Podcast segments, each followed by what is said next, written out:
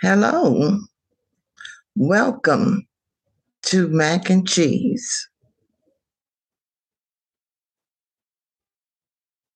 Mac being me and cheese being the Word of God. Thank you for listening, tuning in, and listening to us. Um, we're so happy to have you. And it's it certainly is a pleasure for me. It's even a pleasure for me to for God to have selected me to be a mouthpiece for him. Well, I uh, bless the Lord today and just glad to be alive.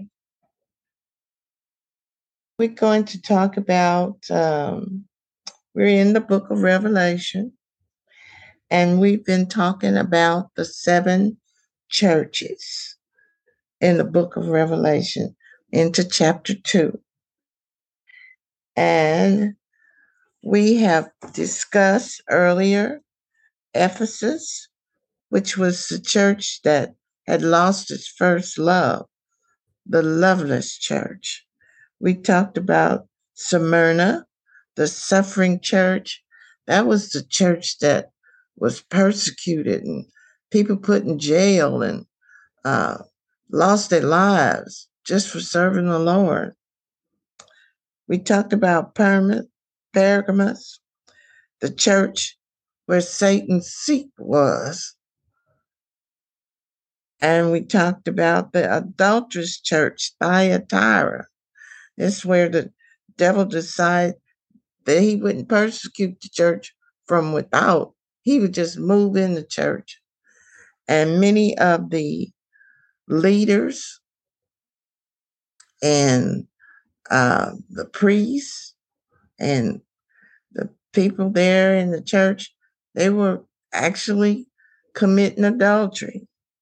And they, uh, what a name, the adulterous church and they taught the uh, doctrine of the Nicolaitans, and that was something they were adding to the Word of God and taking away from the Word of God. And this is the reason why they were called the adulterous church, because they weren't teaching the Word of God.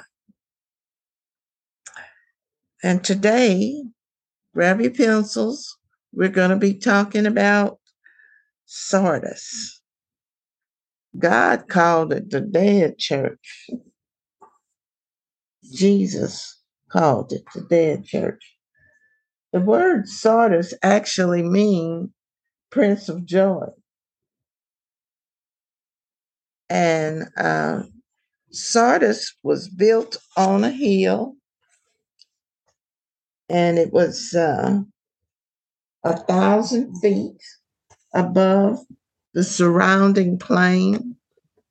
And if you remember that John wrote these beautiful letters to the seven churches to warn them, somehow they had got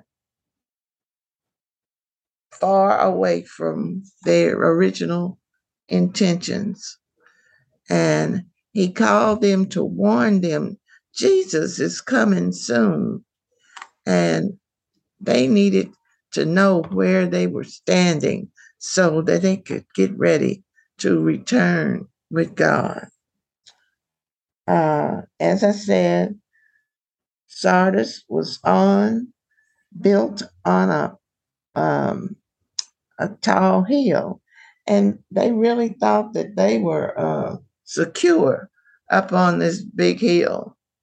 And one reason because they could see the enemy coming to attack. And because they believed their city was too strong, it was conquered by the enemy because they didn't do what they needed to do to protect it. Sardis was considered to be a wealthy city. and was known for jewelry, textiles, and dyes.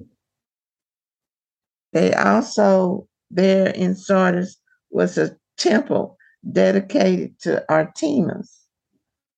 And the city lay on an important trade route down in the Hermus Valley. Sardis was less powerful under the Roman rule than she had been previously. And Jesus said to the church of Sardis, He said that um, called his, himself the seven spirits, he who possessed the seven spirits of God and the seven stars. He said, I know your works, that you have a name, that you are alive, but you are dead.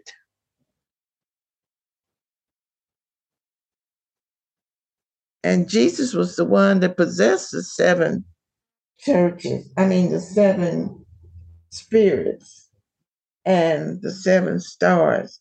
In other words, the stars represented the messengers or the leaders of the seven churches. And it is He Himself who anoints the messenger and His church with the Holy Spirit.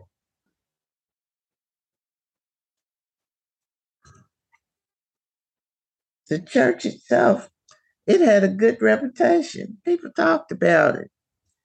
Um, mainly because they had good programs and a lot of stuff going on. Just church almost 24 7. And, uh, but a church reputation before humans, before people, is not what counts the most. Oh, that sounds horrible, but it's not what counts the most. What counts the most is what our Lord thinks of us, what Jesus thinks of us. And he said, You are dead And in the very next verse in the Bible, he says, I have not found any of your works complete before my God. And this means many churches, even like today, they're on the move.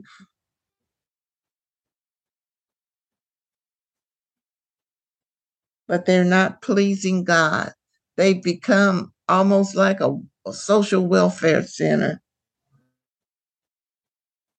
It's good. It's very good to help people. But it's far more important for a person to be saved, to know Christ personally. That might sound harsh to say about a church that's flourishing but you need to be careful. The people that are the head of all these organizations, they need to be saved. They need to have the Spirit of God within them.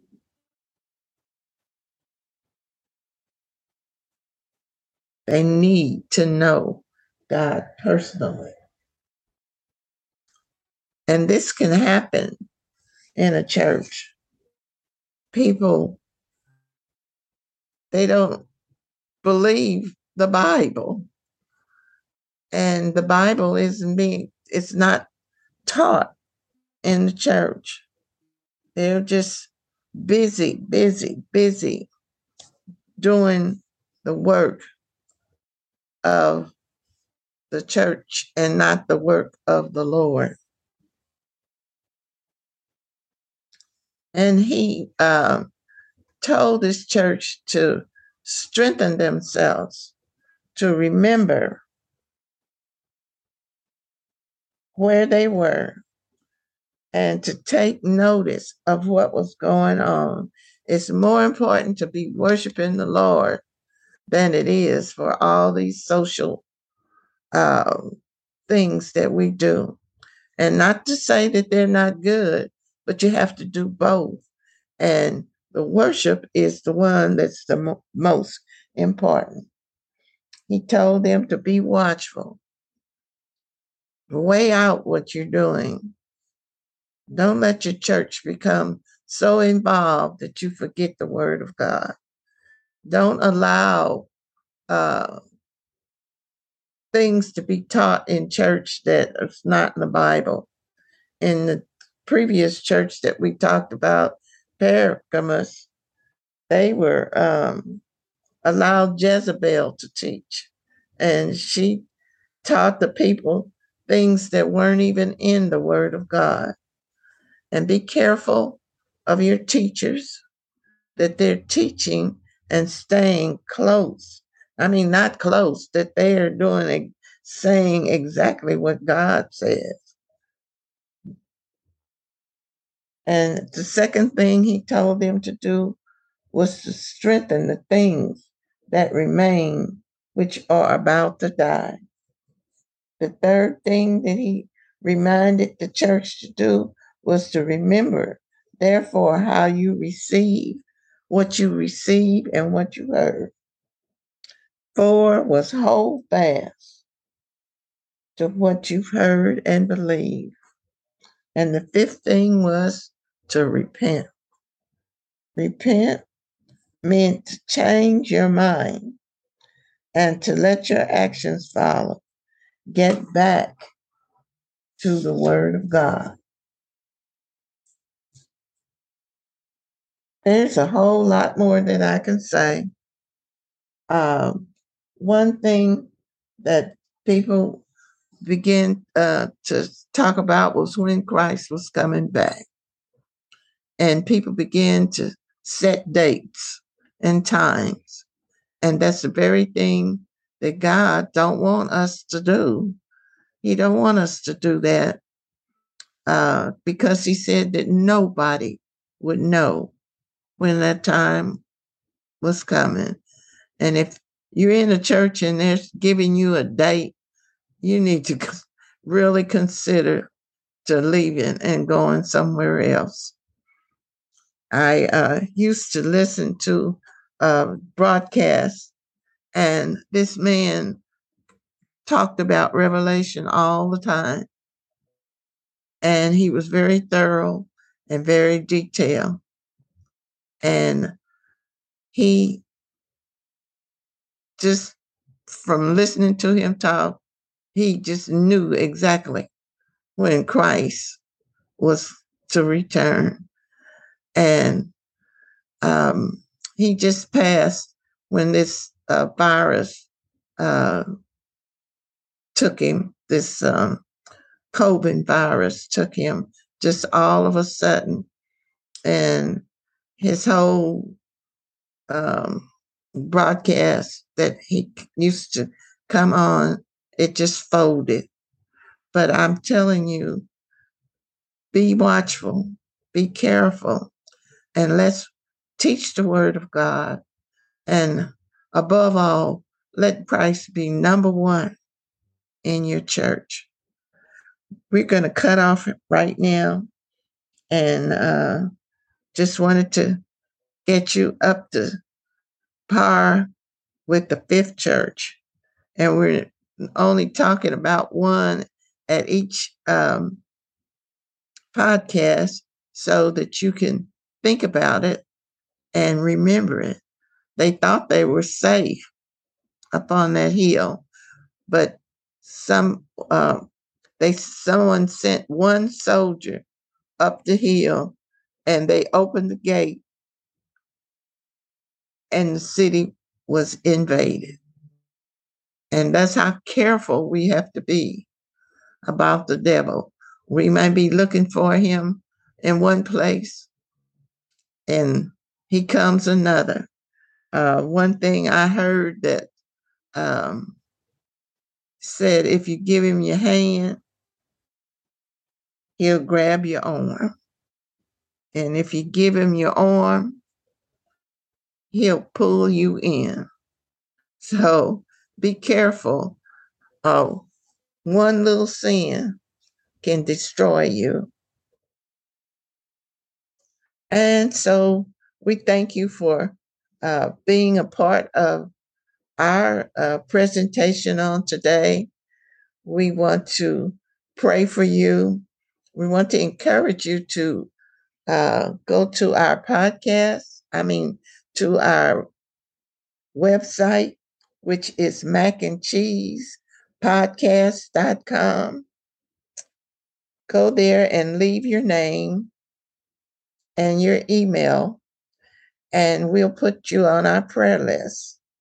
We'd love to pray for you.